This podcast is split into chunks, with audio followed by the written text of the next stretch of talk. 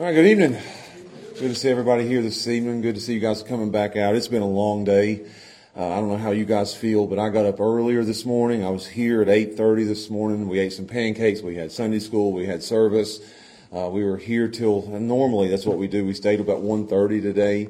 And then you get home after a day like that, and like Roger said, it turns into nap 30. Uh, that's, that's, and that's what I hit, I hit hard this evening when I got to that couch. And it was hard to get back up and come to church tonight, but I'm glad that I got up. I'm glad you guys are here and we get to open up the Word of God again tonight. It is the Lord's Day. We spend it together. So if you have your Bibles, turn with me to 1 Timothy chapter 6.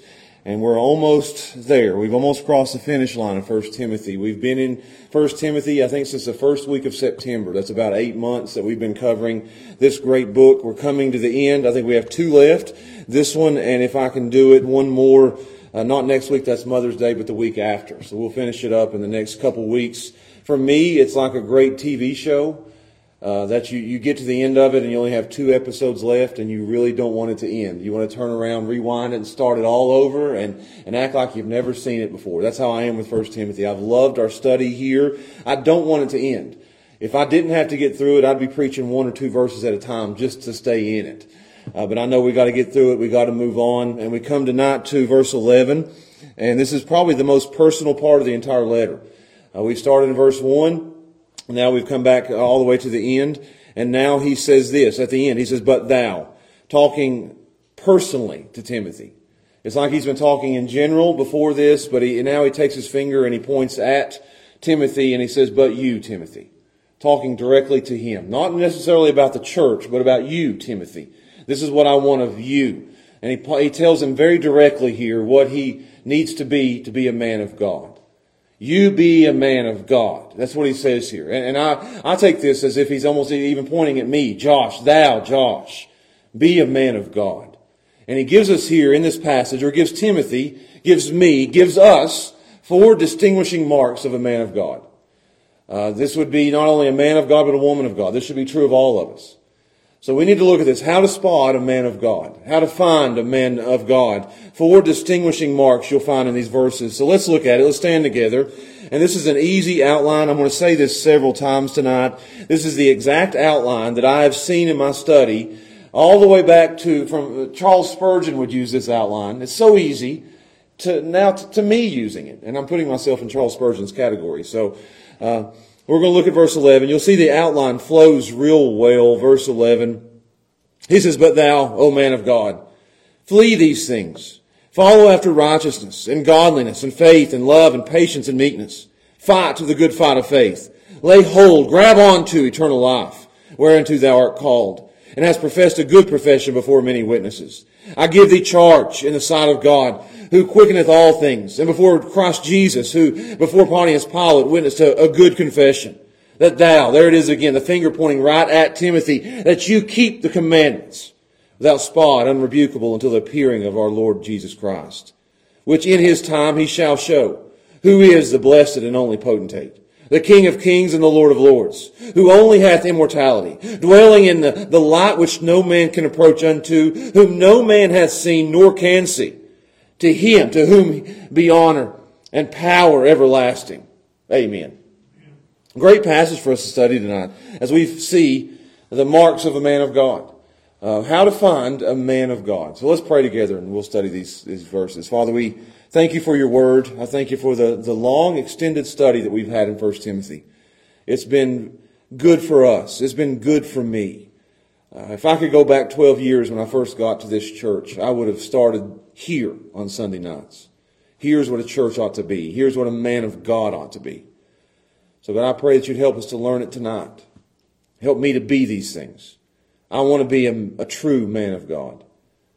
I want the men in this church to be true men of God. We're living, God, in an age where men aren't men. They may claim to be, but they're not acting like true men. Help us have men like this. And women like this who'll do these same things, have these distinguishing marks on their lives. Help us not only to see and to know what a man of God looks like, but help us to be this. And help me to teach it well tonight, please, that so that people can understand exactly what it means to be a man or a woman of God. And we ask and pray these things in Jesus' name. Amen. You can be seated. You don't have to raise your hand, but I want you to think if any of you guys have ever or, or ever remember uh, growing up and going into a doctor's office and sitting in the waiting room and looking down at the table. And when you look down at the table, there's going to be magazines everywhere, uh, most of them five, six, seven, ten, fifteen years old. And, and you look down and, and, and you start looking through them because you know you're going to be there for a while. I remember this as a kid. And you finally separate the magazines and you pull out this book and, and the cover of the book says, Where's Waldo? I, one of my favorite things about going to the doctor, maybe the only thing I liked about going to the doctor was looking at the book, Where's Waldo? And you'd open it up and there'd be a scene there of all kinds of people, a crowd of people, whether it was a, a beach scene or a city scene or a country scene or a concert scene. And, and it's full of people and you're looking for one small little character named Waldo. He had the hat on, he had the striped shirt, he had those big rimmed glasses, and you spend your entire time in the waiting room looking through there, trying to spot, trying to find Waldo. And it was hard. Sometimes uh, while I'm waiting, I would only uh, work on one page, and I'd look at my mom and say, Where? I can't find Waldo. But I think it's even harder in our day. You say, Why are you telling us this? I think it's easier to find Waldo than it is to find a man of God today. I, I think there's a lot of people who call themselves men of God or a woman of God. They'll say, and when you say man of God, this is what it means. You'll say you represent God. You'll say that you speak on behalf of God, that you are a mouthpiece for God. That's what it means to be a man of God. That, that you stand up and you are the mouthpiece for speaking on behalf of God. That you stand and, and represent God. That you serve God. That you belong to God. That you're devoted to God. That you're sent by God. That you're called out by God to do a certain task. That you are called a man of God. Uh, John the Baptist, it was said of him that he was a man sent by God named John. I, I, think that, that that's what when God calls a man, you are a man sent by God, named Josh or named John or named anybody. You are a representative, a mouthpiece of God. They call these men reverend, they call them pastor or preacher or minister. But my question is, all these men who call themselves men of God, are they really? All these reverends and ministers and pastors and preachers and teachers who would describe themselves as men of God. How do we know if they really are? How do you know if the man standing up behind the pulpit on, on Sunday and preaching to you, saying he's a mouthpiece for God, how do you know if he's truly a man of God or not? And that's what we have in front of us tonight. This is how you know. You, you, can't just take somebody's word for it. You, you have to know how to spot a man of God. You need a description. You need some way to, to help us out. And, and in these verses, you get to see what a real man of God looks like how he acts, what he does. This is a picture of a man of God. Paul here in verse 11 is changing direction. He says, but thou, again in contrast with what he's been saying in the, the previous verses, verses 3 through 10, he's talking about false teachers. These are not men of God. You need to understand that. These are men of the devil. These are men with corrupt doctrine and worldly lifestyles. And he's saying, those men are not men of God, but you, Timothy, are a man of God. Here's what's expected of you. Men, uh, real men don't do what verses 3 through 10 says. Real men does what verses 11 through 16 says.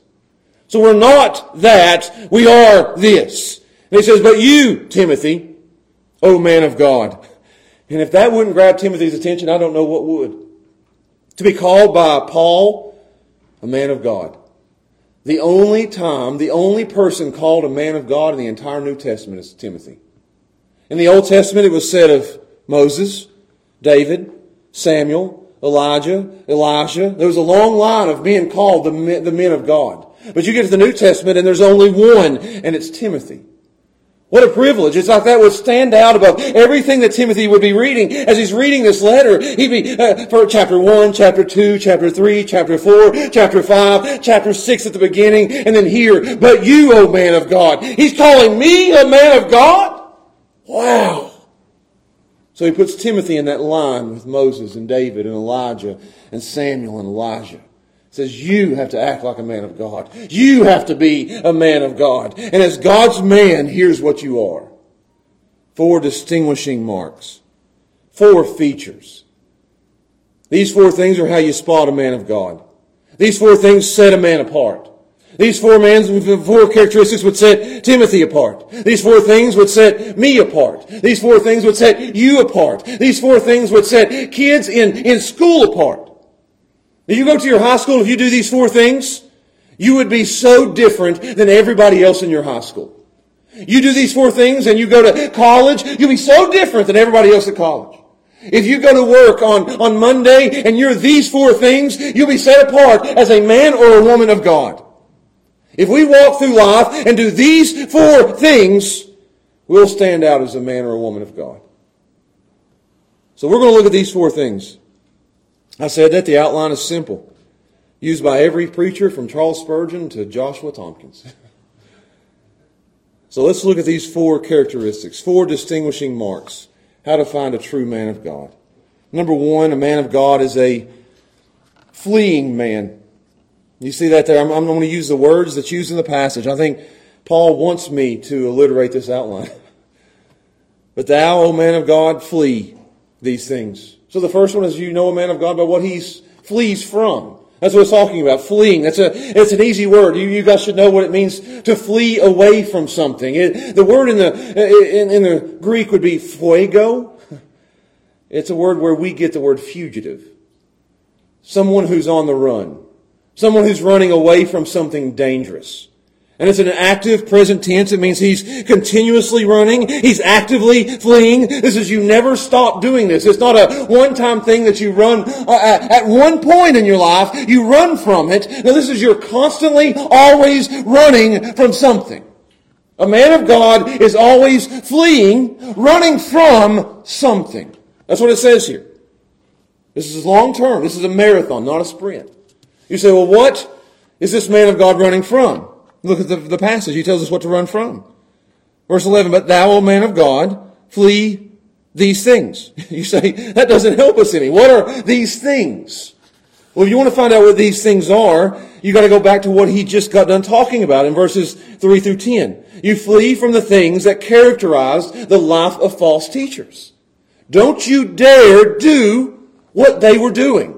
We can go back and, and I just want to trace it. You can go back to, to verse 10. These false teachers loved money. Don't you dare love money like they love money. Don't you dare put money as the, the thing that you're after in life. Run from that. Don't run to money. Run from that desire. You can go back even further. Verses 4 and 5 talks about perverse disputings, men of corrupt minds, destitute of the truth. You could go back to verse 3 that they were teaching unwholesome words. Run from false teaching. Run from unwholesome words. Run from the love of money. And that's not just me that I need to keep myself always running from the love of money. Always running from, from these false teachings, these, these worldly ideas. Run away from those things. Don't let my ministry be motivated by money and my life defined by these false ideas. Run from that. But you, listen to this. If you go into a church and it's full of these false ideas and a man who's motivated by money, you run from it as fast as you can. Don't you dare go to a church that's full of false teaching. Don't you dare listen to a man who's not going to teach you wholesome words about Jesus Christ. Don't you dare go to a church that's full of prosperity preaching who's all about the money. Don't you dare go to a church that's full of, of all these false ideas about who Jesus is. Don't sit there. Don't take your family there. You get up, pack your things, and run as fast as you can. Flee from these things. There's too many people sitting in a church just because they've always been there. Flee these things. I can give you more. I looked up that word flee. I just want to see what else you flee from. 2 Timothy 2.22 says, flee youthful lusts. Flee childishness is what that is. 1 Corinthians 6.18, flee sexual sin. 1 Corinthians 10.14, flee idolatry. Turn your backs on these things. Flee away from sin. That's, that's what he's saying there. You need to be like Joseph, who uh, Potiphar's wife wanted to, to sleep with him, and he turned his back and ran as, fa- as fast as he could away from her. She was grabbing at his coat as he was running away. He, fle- he was fleeing from sin. Don't be like David, who saw Bathsheba on the rooftop. He should have turned and run as fast as he could away from that. Instead, he ran as fast as he could towards that. Men of God are known by what they flee from.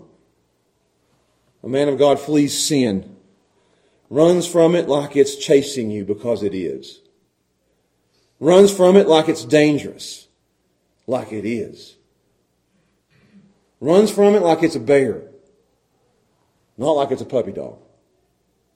There's too many Christians in churches that instead of running from sin, they play with it and pet it like it's some little toy puppy.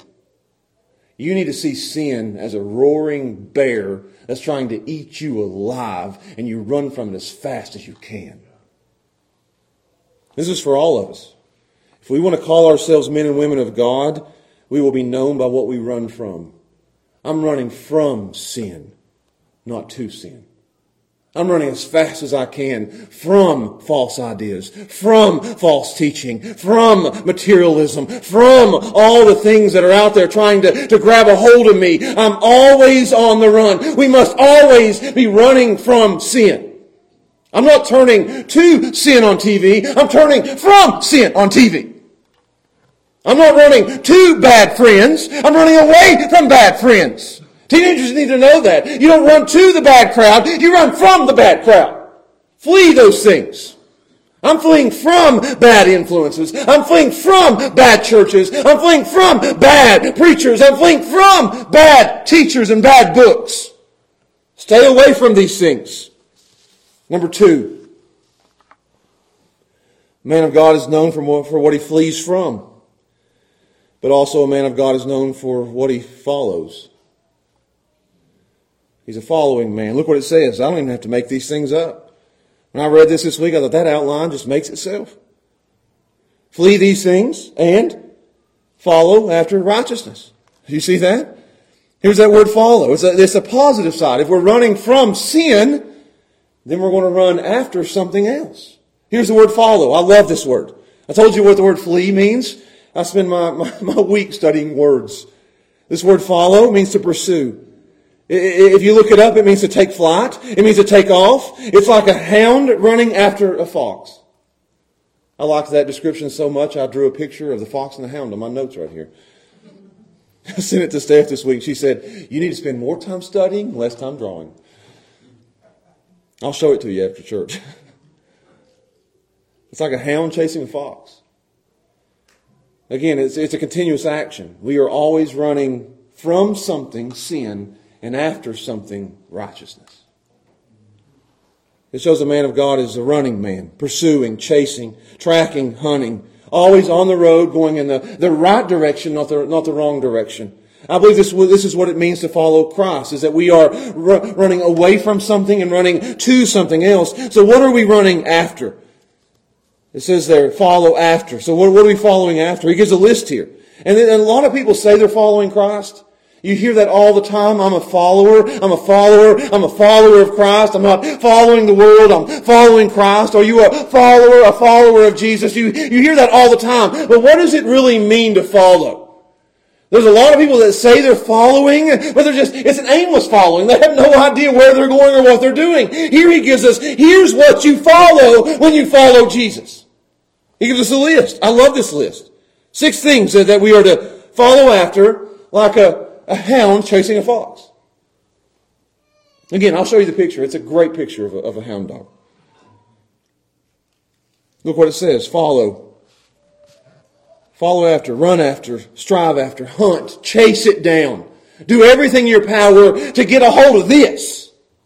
Again, this is in contrast with the false teachers who were doing everything they could to chase money. We don't chase money, we chase righteousness. Simply doing what's right. We're always after doing what God wants us to do. We're always trying to do the right thing. We're following after God's standard. We're doing what honors God. In all of our actions, I want to do what's, what's right in God's eyes. In everything that we say, we're doing what's right in God's eyes. In our conduct, we're doing what's right in God's eyes. We open up the Bible and we say, what's right? And we do what's right. How do I handle the situation? In the right way, in the righteous way. I want to live a righteous life.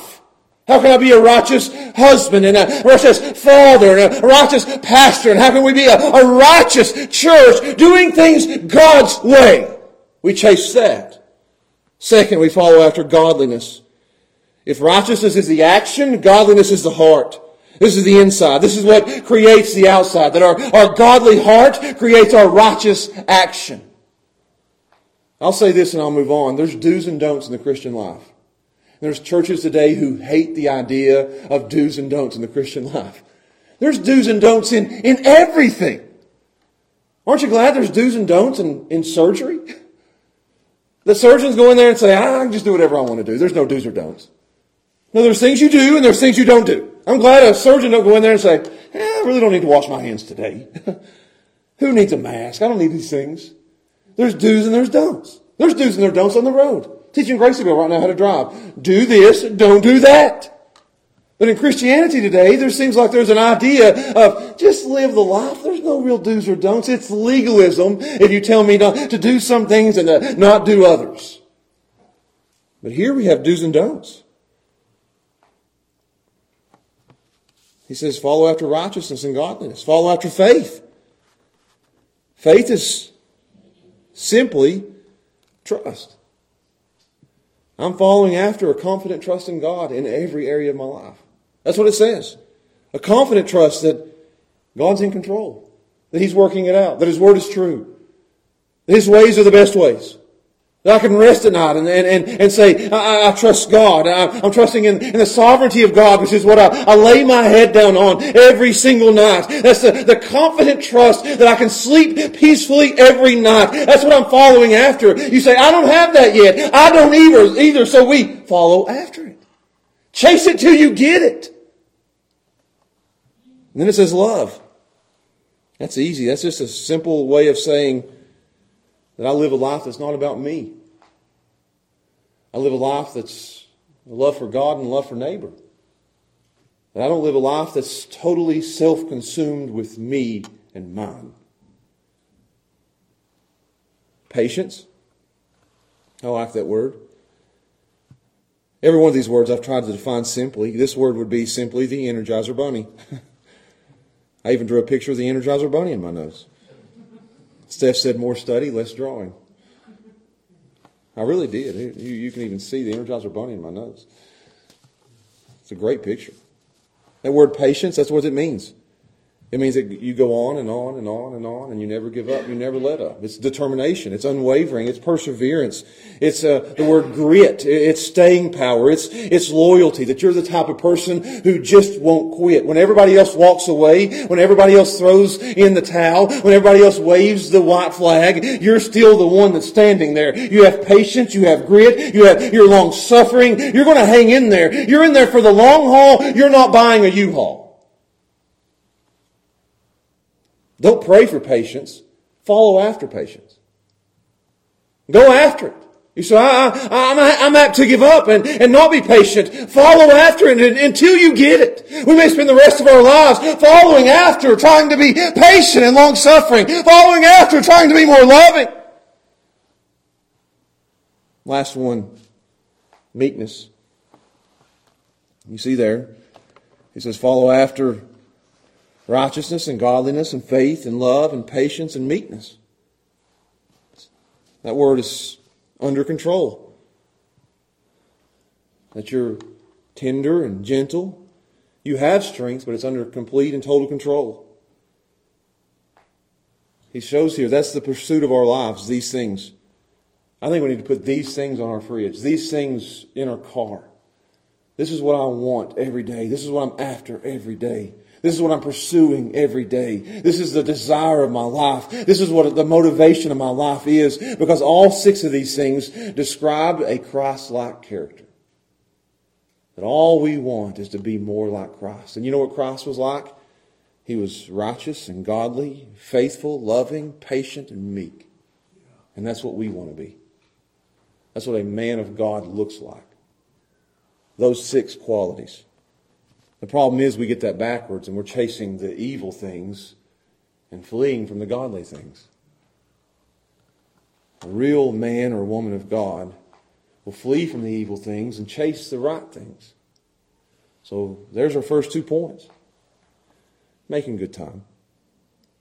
A man of God will flee these things and follow after these things. Number three, I think you guys can tell what the next one is. If I've got a man of God is known for what he flees from and what he follows after, the next is what he fights for. You see that? Verse 12. Fight the good fight of faith. I like that word fight. You guys want me to describe to you what fight is now? This is, this is a great word too. It's agonizomai. I think I've told you this word before. Agonizomai. It's where we get the word agony. This is an, an intense fight. This is a, a, tough fight. This is a, a, bloody fight. This would describe somebody, uh, not like, uh, I ain't gonna go there. Not like, not like Will Smith smacking that guy on, on the stage. This would describe a boxer. This would describe a wrestler. This would describe a soldier.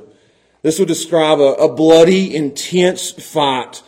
Uh, in those days, boxers would put on gloves. On the inside, it would be fur-lined and soft. On the outside, it'd be iron and lead and glass. And that's the kind of boxing they did. It wasn't the boxing of our day. I mean, these, these guys were beating each other bloody. And that, that's a fight that he's telling us that we've got to be involved in. A real man will fight. There's a fight in the Christian life. You need you a pastor who's willing to fight for some things. You don't need you a pastor who's always laying down. You don't need a, a pastor who's rolling over. You need a pastor who's willing to fight the good fight. You need a husband who's going to fight. You need a, you need a, a, a, a woman, a wife who's willing to fight. This is a, a man or a woman of God is willing to fight. You say, fight for what? That's the, wisdom knows what to fight for. Look what it says. Fight the good fight, a noble fight. What's the noble fight? It's the fight of faith. The most noble thing that we can fight for is for our faith. And it seems to be the one thing that most people won't fight for. They'll tell you, when you go and talk to your family, you sit down at Thanksgiving dinner, don't talk about faith and don't talk about politics, because it's liable to end up into, likely to end up into a fight. So just stay away from those things. I'll stay away from the politics if I have to, but I'm going to stand up for the faith. I don't think I should have to back down for the faith. I think the faith is the one thing that we all ought to be willing to fight for. Not bow down. We're living in an age where they don't want us to fight for the faith. This is the faith. This is what Jude 3 says, the faith once and for all delivered unto the saints. This is the, the body of truth that we believe. This is our doctrine. This is our theology. This is our, our teaching. This is the gospel. We ought to be willing, as men and women of God, to put up our dukes and fight for the faith. If you don't believe it, they're coming for the faith in our culture today. The battlefield is over what we believe. And we must be willing and we must be able. I want to be training men in this church who are able to stand up and go toe to toe with anybody in a fight for the faith. That's what we need. I want my kids to be able to, to, to fight for the faith. I, I, don't mean that we physically get violent, because I think the fight isn't with our fists, it's with our mind, it's with our words. And we need to be able to, to know what we believe and to defend what we believe against everything that's out there. We gotta be fighters. That's what we gotta do. I want my kids when they stand up and somebody comes up to them and say, do you really believe that? You better believe I believe that. Fight for the faith. Fight for what you believe in. It's good to fight, and you got to for your wife, and for your kids, and for your country. But I think the, the most noble fight we can fight is for our faith. The world is full of error. We got to fight for the truth. Jesus did. Look at verse 13. He gives us an example of someone who fought for the faith. In verse 13, he says, Look at Jesus Christ, who before Pontius Pilate witnessed a good confession. He stood up for what he believed. In front of great opposition, Jesus fought for the faith. You know who else did? Paul did. Second, Second Timothy chapter 4, Paul did the same thing. He said in, in verse, where's it at? Down in verse 7, I have fought the good fight. I have finished my course and I have kept the faith. All the way to the end of his life, he fought for the faith. Timothy, now it's your turn. It's like he's handing it over. Here's the gloves. It's now your turn to fight. They're always passing it down a generation. I can follow it throughout history. Timothy did. Martin Luther did. What a fight Martin Luther put up. It was full of air, full of darkness.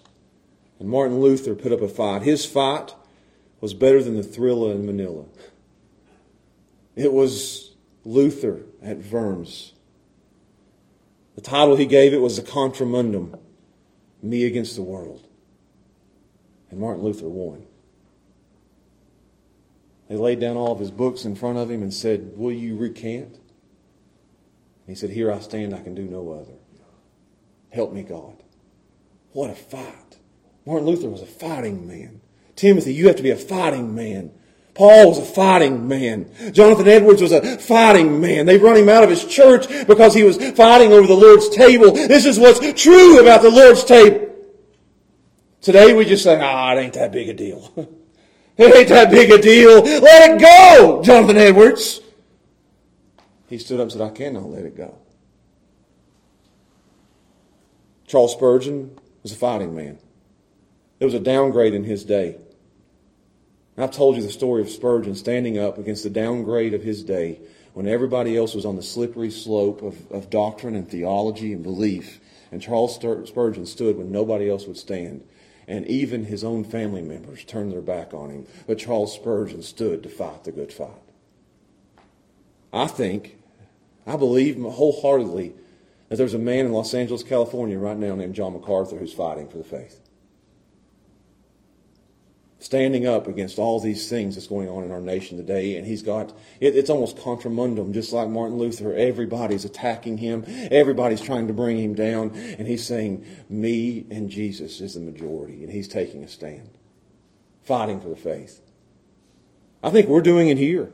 If you'll follow our studies that we do, we take a stand where nobody else takes a stand. We fight where nobody else fights. It gets bloody. We get beaten. As Gracie was looking up on Google today, all the, the, the reviews that our church has gotten over the past year. I didn't even realize we had that, but there's a review. And she looked at it, she's like, Dad, why is our review like in the threes? I was like, well, I, I don't know. They're leaving reviews on all these things that we're teaching, and one of the reviews was, there's nothing good there. yeah. To you.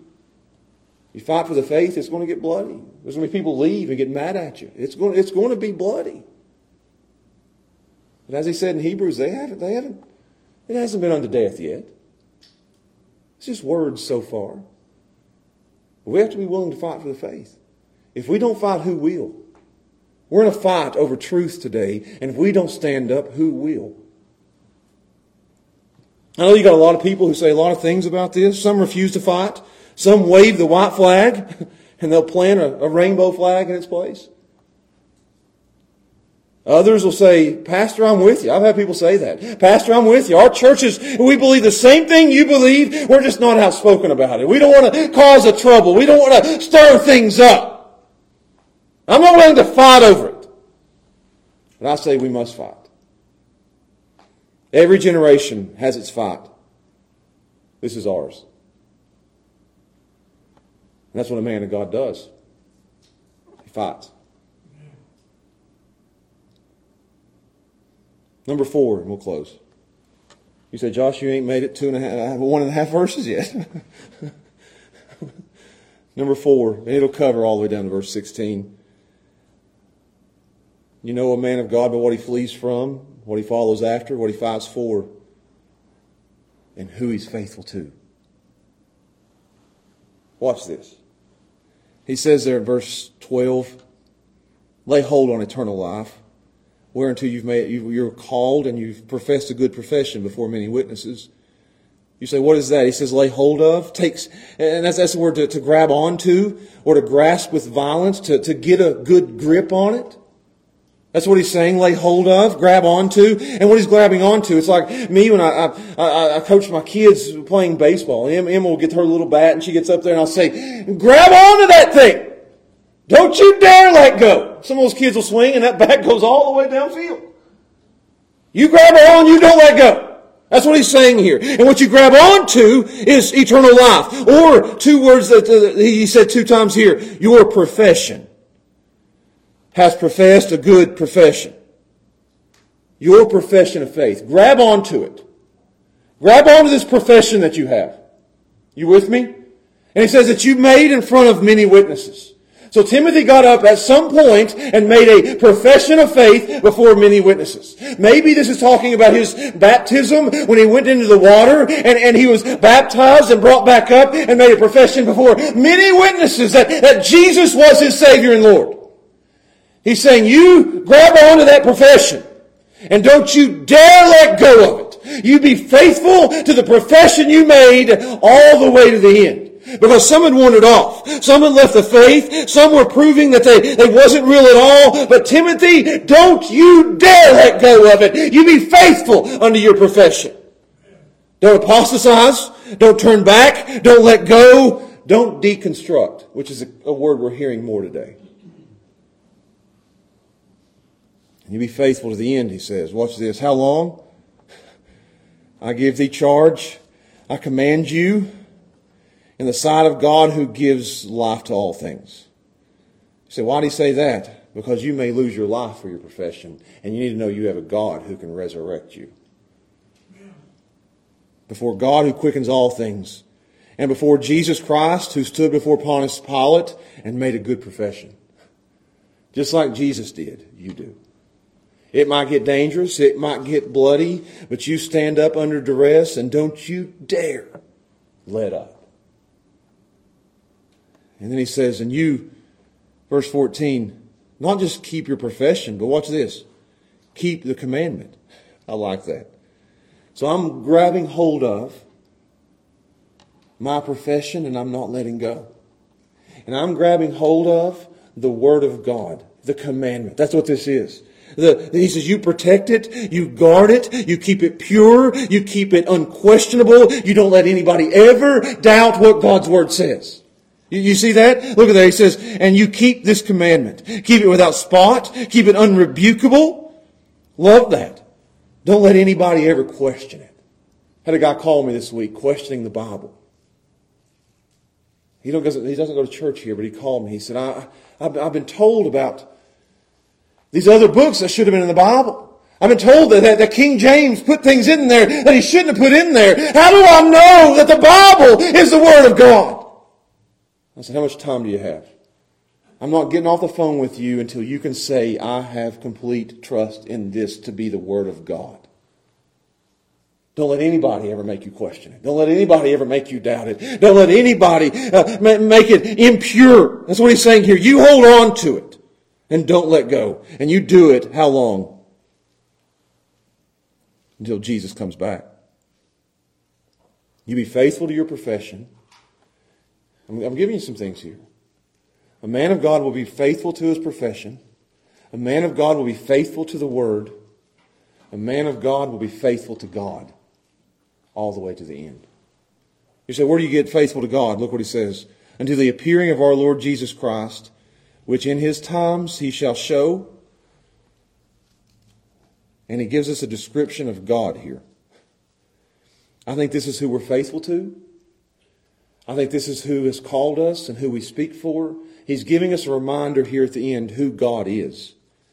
And I, have got to take this. I, I would have, if, if I, I almost made this into a sermon all of its own. But he, he gives a description of God here.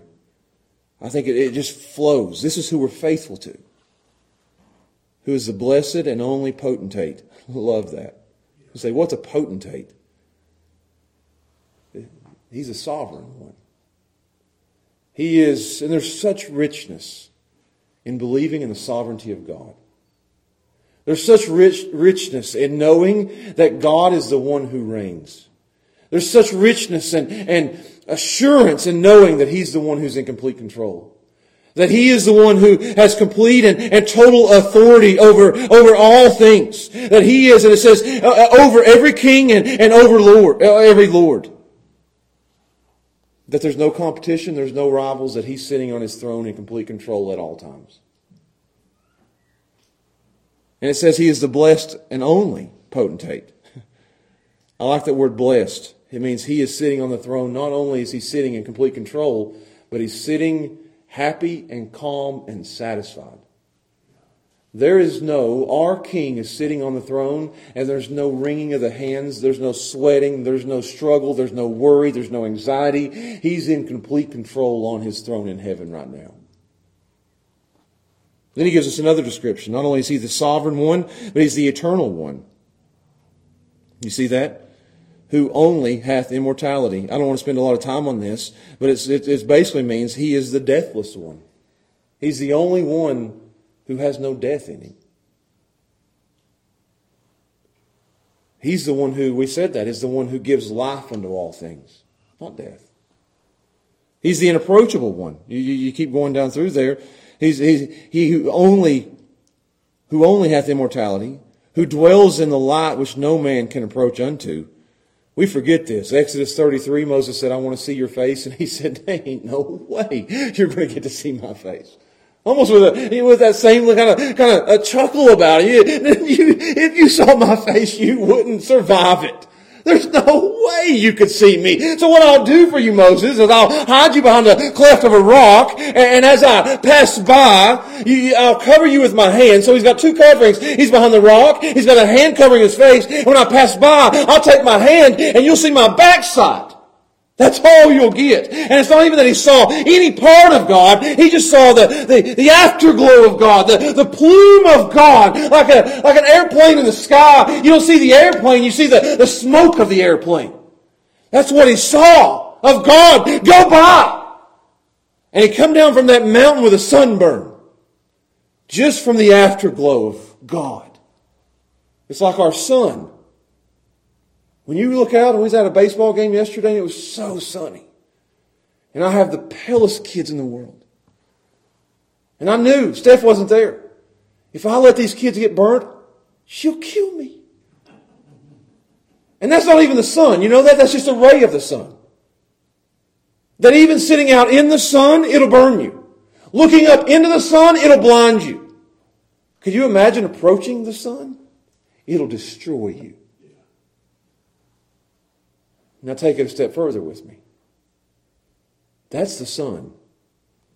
What about approaching the God who made that sun?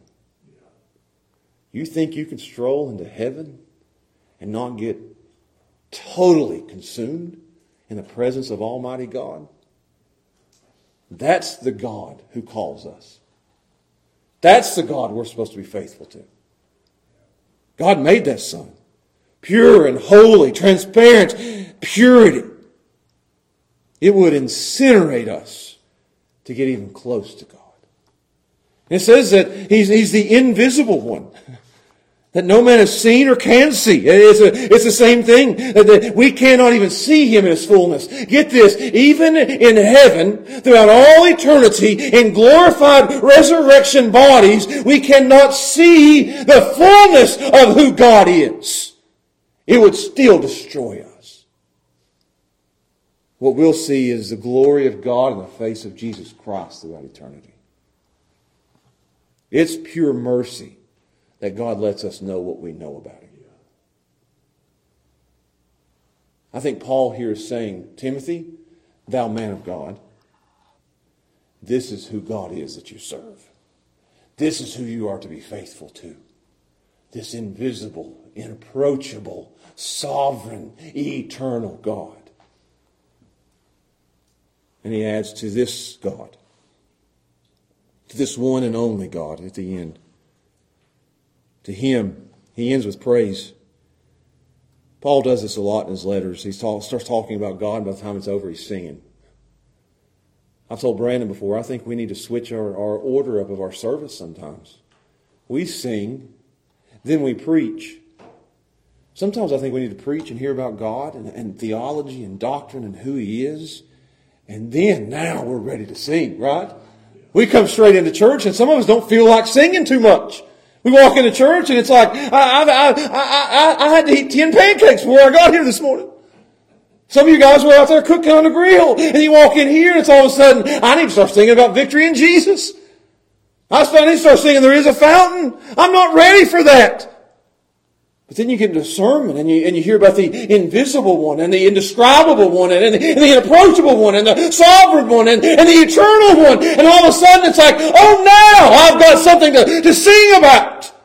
That's what Paul does here. He, he, he starts talking about God and it's like, oh my, unto him be great honor, respect, and power. I like that. He starts giving praise. Not to some other God, but to, the, to this God. We have such a generic idea of who God is in our culture today. We have no idea who it is we worship. To this God, this description, the invisible, indescribable, inapproachable, sovereign, eternal God, be honor and power. This is the one we worship. This is the one he's calling us to be faithful to. This is the one that a man of God belongs to. This is the one that, that a man of God represents. This is the one that a man of God speaks on behalf of. This is the one of, that, that a man of God is sent by. This is the God of the man of God. This is how serious it is to be a man of God or a woman of God. We don't take it lightly. We don't say it haphazardly. It is a big deal to be a man of God. It is a big deal to be a woman of God. Because that God is invisible, inapproachable, indescribable, eternal, and sovereign. To him be great praise and honor and power. And I think we'd all agree and say amen. So now the question, and I want to ask this. How many people do you know that it could be said he or she is a true man or woman of God? Based on this description and this description alone, how many can you, how many do you know who are fleeing from sin, following after righteousness, fighting for the faith, and faithful to God and His Word? How many do you know like that? I think we all should want to be like that. I think that should be the desire of all of our hearts. God, please make me this. That we should even put this outline down and say, I want to remember this outline because this is what I want to be. This is what I want to be before my kids. I, I, I pray it every single morning. God, I, I, I pray that my kids, and, and I, it's the same prayer all the time. I want my kids to be saved. I want them to be strong in the Word. That, that's, that's the second prayer that I pray for them as I leave the house every morning. I want them to be saved. And I, and I go in depth with that. I want, to, I want God to regenerate their hearts and I, I want them to, to, to put their faith in Him and I want them to lay hold on eternal life and, and never let it go. I know God keeps them, but I want them to stay true to their, to, to their profession that they made when they got into the baptistry. All, uh, four out of my five has been in the baptistry and they stood before a whole church of people and made a, a good profession and, and I want them to be true to that. I don't want them to ever stray away. I saw a pastor post a, a message today, and he puts a picture of his daughter on there, and he said, "Pray for us." He said she's she's strayed from the faith. She won't take our calls. She won't hear our pleas.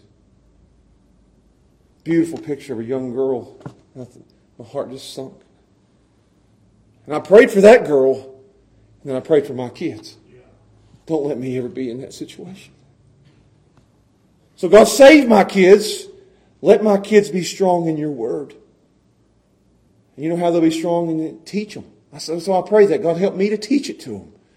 So that they'll know your word from Genesis to Revelation. And not just your word, but doctrine and theology and, and the faith and, and how it all comes together. But don't let it just be that I, I teach it to them, but help me be an example to them of someone who lives it out. Help me to be a man of God in front of my kids. We need this. We must be this.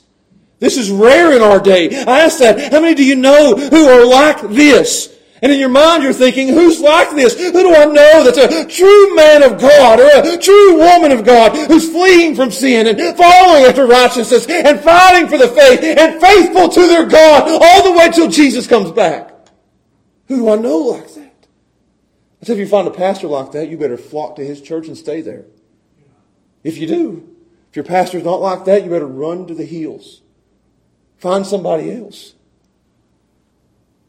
We need men and women like this. I think this describes the men and women of Hebrews 11. The hall of faith.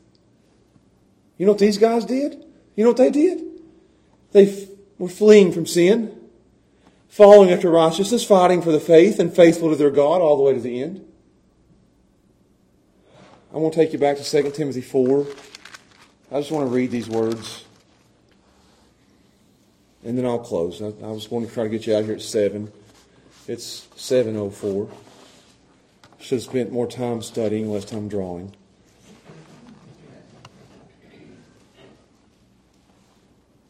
One of my favorite passages. I'll preach it we're going to preach through 2 Timothy starting in September, somewhere around that. So I'll get to 2 Timothy 4 sometime in 2023. You think that'll be about right? 2020, yeah, somewhere. Verse 1 I charge thee. And it's the same command that he gave Timothy in, in, in our passage. I charge thee, therefore, before God. Remember, it's the same thing before God who gives life to all things. He's bringing God into this and the Lord Jesus Christ. In our passage, it was before the Lord Jesus Christ who stood and gave a profession before Pontius Pilate. And now it says before Jesus Christ who shall judge the quick and the dead at his appearing in his kingdom. Preach the word. Be instant in season, out of season, reprove, rebuke, exhort with all long suffering and doctrine, for the time will come when they won't endure sound doctrine, but will but after their own lusts, they'll heap to, to themselves teachers having itching ears. They shall turn away their ears from the truth and be turned to fables. But Timothy, you, young man, watch in all things. Endure afflictions. Do the work of an evangelist. Make full proof of your ministry. And he ends it with this For I am now ready to be offered, and the time of my departure is at hand. It's here, it's now. But I fought the good fight. I finished the course. And I kept the faith. And henceforth there is laid up for me a crown of righteousness, which the Lord, the righteous judge, shall give me at that day. And not to me only, but unto all them that love his appearing. Yes. And I read that verse just to say, if you'll be faithful, if you'll fight, if you'll flee, if you'll follow, and you do it all the way up to the appearing of Jesus Christ, there's a reward for you waiting in that day when he comes back. We don't do it for the reward. We do it for the invisible, indescribable, eternal, sovereign God. We know that He will reward any kind of struggle we have here with a reward when He comes back. That's good news. Yes. That's what Paul was telling Timothy there. They're going to kill me. Now it's your turn, and you be faithful till they kill you. And on and on down the generations. And here we stand in our day. And I call everybody in this room today over here, here, and here. Even those who will watch here. You should be here. I call you this day. Flee from sin. The world is running to sin. We flee it. Run as fast as you can from it. It will destroy you like it destroyed Judas. Follow after righteousness and godliness and faith and love and patience and meekness. Make that the pursuit of your life, being like Christ. Fight for the faith. Let's not bow down. Let's not bend the knee. Let's fight for the faith. And let's ask God to help us to be faithful this day and every day until Jesus comes back to get us. That's my call to you tonight. Let's be men and women of God. Let's pray. Father, I thank you for your word, for this challenge to all of us here tonight. I want to be this. There's places here where I struggle, and I need to do better. Help me to do it. I want to be a man of God for this church, for my kids, for my wife, but most importantly for you. Help me to be that. And I pray that you would raise up in this church men and women of God who will do these things and we'll stand out. It'll be it'll distinguish us from everybody else in our schools, in our colleges, in our workplace. It'll even it'll, it'll even make our church stand out. There's a church full of men and women of God. Please, God, let it be. Please. We thank you for the challenge of this passage, and we pray that you would help us to live it now. And we ask and pray these things in Jesus' name. Amen.